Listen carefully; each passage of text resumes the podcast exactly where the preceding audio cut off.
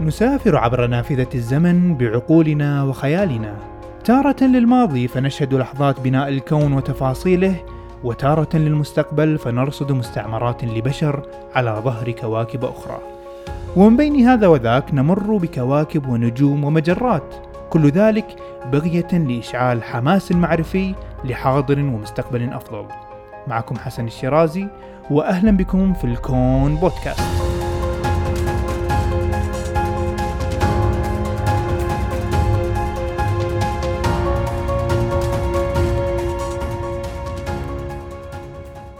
السلام عليكم. في عام 1995 فتح للبشر أفق جديد من العلوم والأفكار والتطلعات. فبعد سنوات وسنوات من الرصد والدراسات المتعاقبة تمكن العلماء من اكتشاف أول كوكب من خارج مجموعتنا الشمسية واللي نسميهم كواكب خارجية اكسوبلانت وكالعادة في العلوم بشكل عام وعلم الفلك اكتشاف واحد مثير كفيل بأن يفتح فروع وآفاق من المعرفة.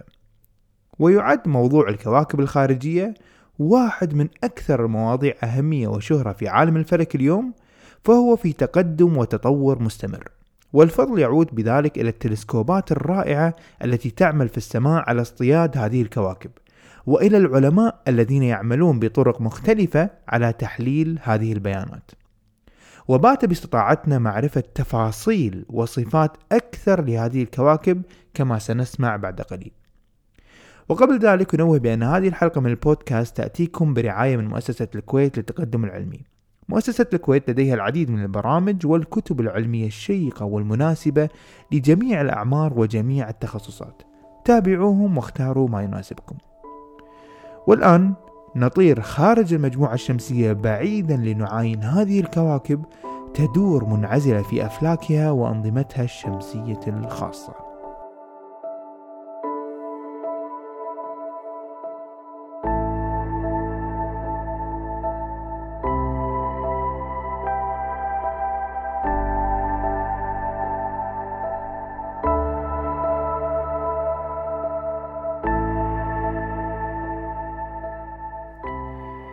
قد يتساءل البعض لماذا انتظرنا حتى العام 1995 لنكتشف وجود هذه الكواكب خارج المجموعة الشمسية. مع أن علم الفلك والفيزياء الفلكية أخذت في تطور رهيب على مستوى الاستكشافات النظرية والعملية من وقت اكتشاف التلسكوب في القرن السادس عشر. في الحقيقة أن مثل هذا الاكتشاف صعب جدا بسبب صعوبة الظروف وطبيعة الكواكب. فالكواكب كما نعلم هي غير مشعة بذاتها بل تعكس أشعة الشمس أي النجوم التي تدور حولها. وهذا الانعكاس بسيط جدا جدا في مقابل الضوء اللي نرصده من النجوم نفسها. ولذلك تطلب الأمر تطور آليات خاصة لتكتشف هذه الكواكب الخارجية. في البدايات لم يستطع العلماء سوى التعرف على كواكب بحجم المشتري وضخامته واللي تعرف باسم Hot Jupiter. ومع تعاقب التلسكوبات الكبيرة مثل تلسكوب كيبلر تلسكوب تيس بدأنا نكتشف كواكب عديدة وجديدة وصل عددها بالآلاف اليوم. والأحجام المكتشفة بدأت تصغر وتصل إلى حد كواكب بحجم الأرض وأصغر من ذلك. وهذا يدل على ازدياد قدرة هذه التلسكوبات وطرق التحليل المستخدمة. وكان أول اكتشاف لهذا النوع من الكواكب محير للعلماء. الكوكب تم تسميته 51 Pegasi b ويطلق عليه اليوم ديميديوم وكان الكوكب بحجم المشتري الحار. ولكن الغريب في هذا الكوكب إنه كان يدور حول نجمة دورة كاملة كل 44 يوم أرضي. فهو قريب جدا من النجم.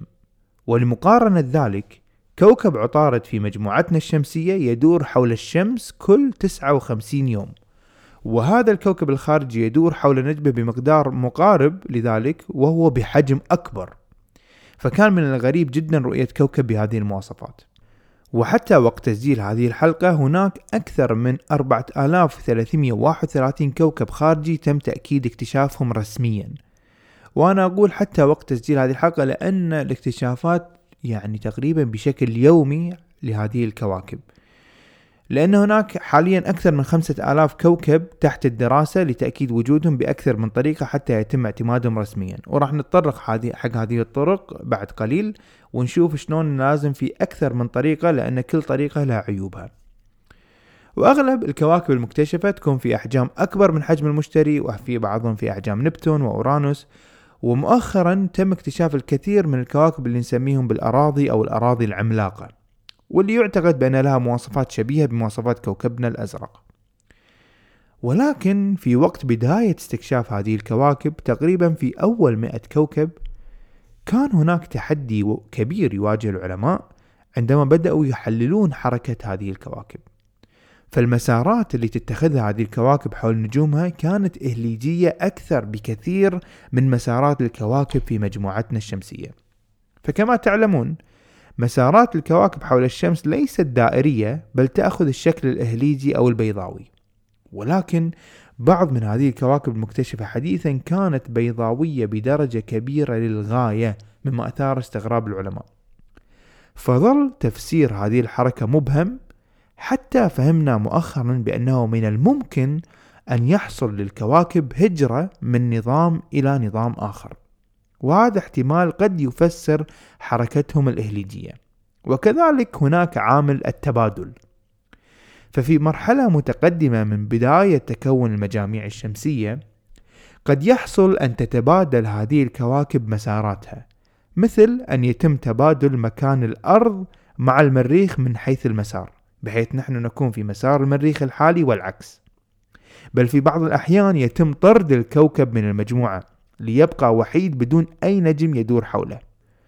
طبعا مثل هذه التغيرات في حركة ومواقع الكواكب ما تحدث بين ليلة وضحاها أو بدون مسببات مثل يعني تكون حركة عبثية ولكن يتطلب أن تكون هناك مسببات كبيرة علشان يصير في عندي مثل هذه التغيرات. وهذه عادة تكون في مرحلة مبكرة من الولادة وتكون المجموعة. أي قبل أن تستقر حركة الكواكب في أفلاكها. طبعا فهمنا لهذه الطبيعة في حركة الكواكب تطور مع تطور الكمبيوتر والقدرة على محاكاة ما حدث في مجموعتنا الشمسية. فهناك بعض الأدلة غير المباشرة في مجموعتنا الشمسية تشير إلى أنه من المحتمل أن يكون في بداية تشكل مجموعتنا الشمسية حدثت عملية تبادل لموقع كوكبي أورانوس ونبتون في بداية التشكل.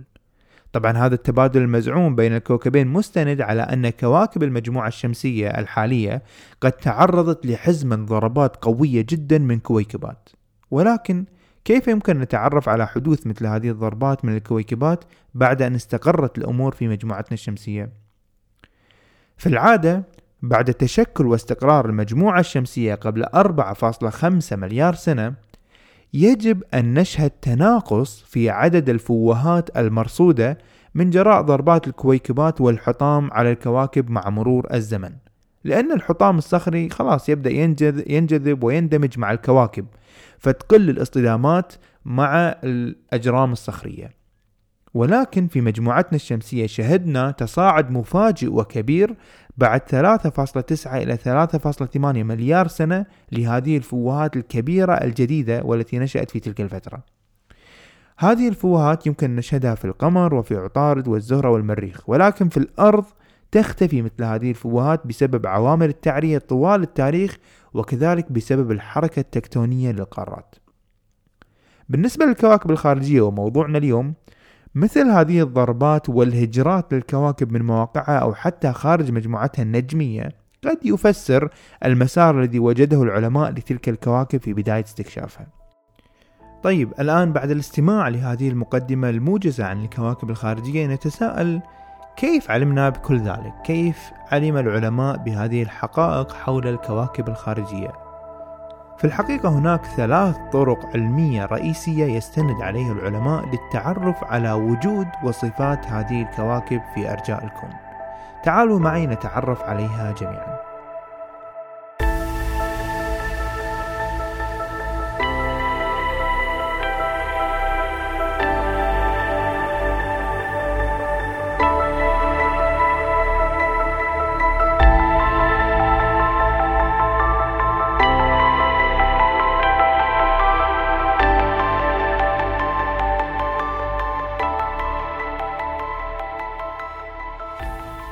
لدينا اليوم ثلاث طرق رئيسية يستخدمها العلماء للتعرف على الكواكب الخارجية وكل واحد من هذه الطرق لها حسناتها وعيوبها أو لنقول حدودها في الكشف عن الكواكب الخارجية.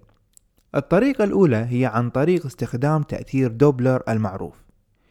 ولمن لا يعرف ما هو تأثير دوبلر يعني بشكل مختصر وملخص شايف لما تكون واقف في الشارع وتكون في سيارة إسعاف أو إطفاء قادمة باتجاهك تحس بأن موجات الصوت عالية قادمة باتجاهك لأنها موجات منضغطة مع اتجاه حركة السيارة. والعكس لما تطوف من عندك سيارة الإسعاف فتكون الموجات متباعدة ويقل الصوت معها وأنت واقف مكانك ما تحركت.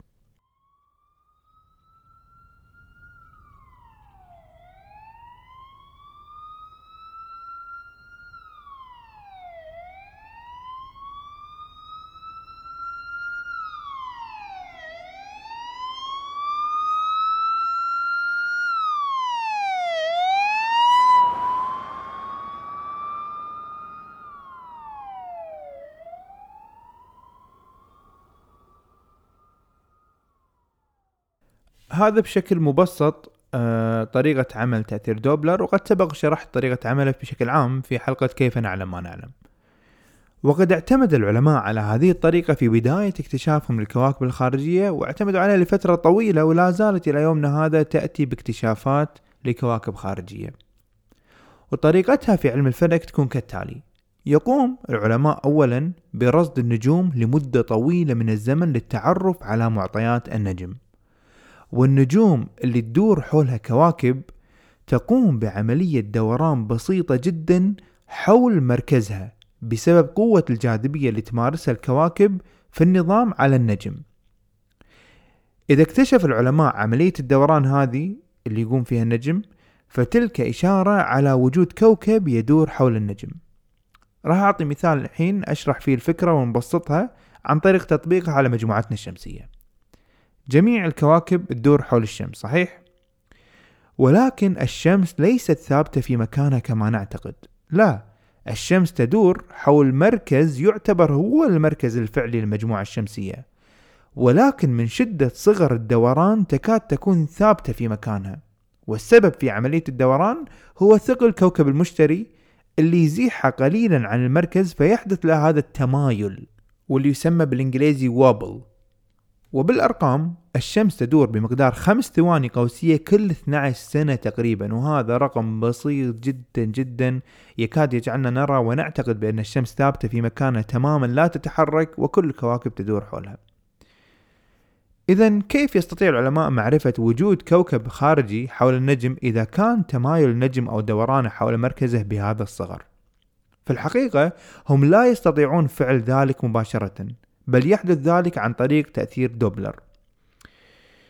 فهم يلاحظون بأن بعض الموجات الواصلة للأرض من النجم موجات منضغطة وبعد فترة تكون الموجات الواصلة للأرض عبارة عن موجات غير منضغطة تماما مثل تأثير دوبلر.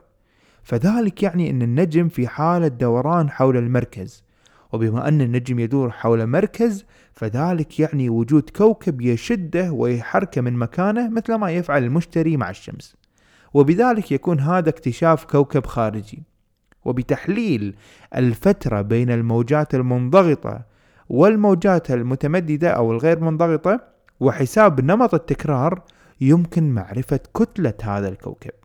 وبذلك تكون طريقة دوبلر من الطرق غير المباشرة للكشف عن الكواكب فهي تعتمد أساسا على رصد وتحليل حركة النجم اللي يعلمنا بوجود كوكب يعمل على تحريكه. طبعا كلما كانت كتلة الكوكب أصغر كلما كان دوران النجم حول المركز أصغر وأبطأ وبالتالي يصعب اكتشافه. يعني هذا ملخص لطريقة دوبلر وهي الطريقة الأولى للكشف عن الكواكب الخارجية. أما الطريقة الثانية فتسمى طريقة العبور Transit Method وتسمى أيضا طريقة الكسوف. وهي الطريقة الأكثر نجاعة من بين الطرق. ونجاح في حصد واكتشاف الكواكب الخارجية. واللي صج برع في هذه العملية وجعلها تأخذ منحى تصاعدي في اكتشاف الكواكب الخارجية هو تلسكوب كيبلر. في السنوات الأخيرة قبل أن تنهي ناسا يعني خدماته قبل سنتين تقريبا. والفكرة لهذه الطريقة سهلة جدا. فهي ترصد عبور الكوكب الخارجي من أمام نجمة ولذلك تسمى العبور أو الكسوف. فالراصد أو التلسكوب هنا في حالتنا عندما يرصد النجم يكون على علم ببيانات شدة إضاءة النجم. وعند عبور الكوكب من أمام النجم يحدث نوع من الخفوت في شدة إضاءة النجم. فإذا تكرر هذا الخفوت بشكل دوري بمعنى كل شهر أو كل سنة فإننا نعلم بأن هناك كوكب يدور حول هذا النجم. وهذه الطريقة مكنت العلماء من اكتشاف كواكب بحجم الأرض تدور حول نجوم في المجرة. وحتى يسجل رسميا اكتشاف كوكب بهذه الطريقة يحتاج الراصد أن يكتشف ثلاث دورات للكوكب حول النجم حتى نتأكد فعلا أنه كوكب. بمعنى أن يحدث نفس الخفوت في شدة إضاءة النجم لنفس المدة. فبالتالي نعلم أنه كوكب ونعلم المدة التي يتخذها حتى يكمل دورة كاملة حول النجم. طبعا من الصعوبات في هذه الطريقة وأيضا في طريقة دوبلر بأن النظام الشمسي أو النجمي اللي يتم تحليله لمعرفة واكتشاف الكواكب الخارجية يجب أن يدور بشكل أفقي بالنسبة لنا في الأرض. فإذا كان النظام يدور بشكل عمودي لا يمكننا معرفة مرور الكواكب من أمام النجم لأن لن تحدث عملية خفوت في شدة إضاءة النجم. وراح أعطيك الحين مثال نقرب المعنى. إذا راقبت مجموعتنا الشمسية من الأعلى راح تلاحظ بأن الشمس بالمنتصف والكواكب تدور من حولها. تخيل معي المنظر. شوفها من فوق الشمس بالنص والكواكب تدور من حولها. ما راح تقدر تشوف أي كوكب يخطر أو يطوف من أمام الشمس لأنك تشوفها من فوق. ولكن إذا كنت في الأرض فيمكنك ملاحظة مرور كوكب عطارد وكوكب الزهرة من أمام قرص الشمس لأنهم بنفس المستوى وبمستوى موازي لك. وهكذا المجاميع النجمية في الكون. ليست كلها تدور في مستوى موازي لمجموعتنا الشمسية. فبعضها بالأعلى وبعضها بالأسفل والآخر يميل بزاوية وآخر يميل يكون عمودي وهكذا. وهذه كلها صعوبات وتحديات وفي بعض الأحيان تكون استحالة للكشف عن كواكب خارجية عن طريق آلية العبور أو الكسوف. وإذا حدث وتم اكتشاف كوكب بطريقة العبور فإنه بالإمكان تحديد حجم هذا الكوكب. فبالمقارنة بين نسبة الخفوت قبل وأثناء وبعد عبور الكوكب تعطينا معلومات كافية علشان نحلل حجمه وهذه بشكل عام مميزات وعيوب طريقة العبور. أما الطريقة الثالثة فهي الأكثر بداهة بين الطرق وهي أن يتم تصوير هذا الكوكب بشكل مباشر عن طريق التلسكوبات الفضائية.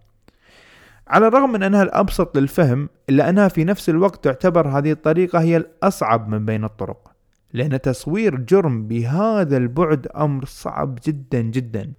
تكمن الصعوبة أن الكوكب غير مشع مثل النجم. فتخيل مثلا كوكب المشتري يعكس واحد من 100 مليون من أشعة الشمس الساقطة عليه. وبالنسبة للأرض فإنها تعكس جزء من المليار من أشعة الشمس. والموضوع والأرقام ستكون مشابهة بالنسبة للكواكب الخارجية.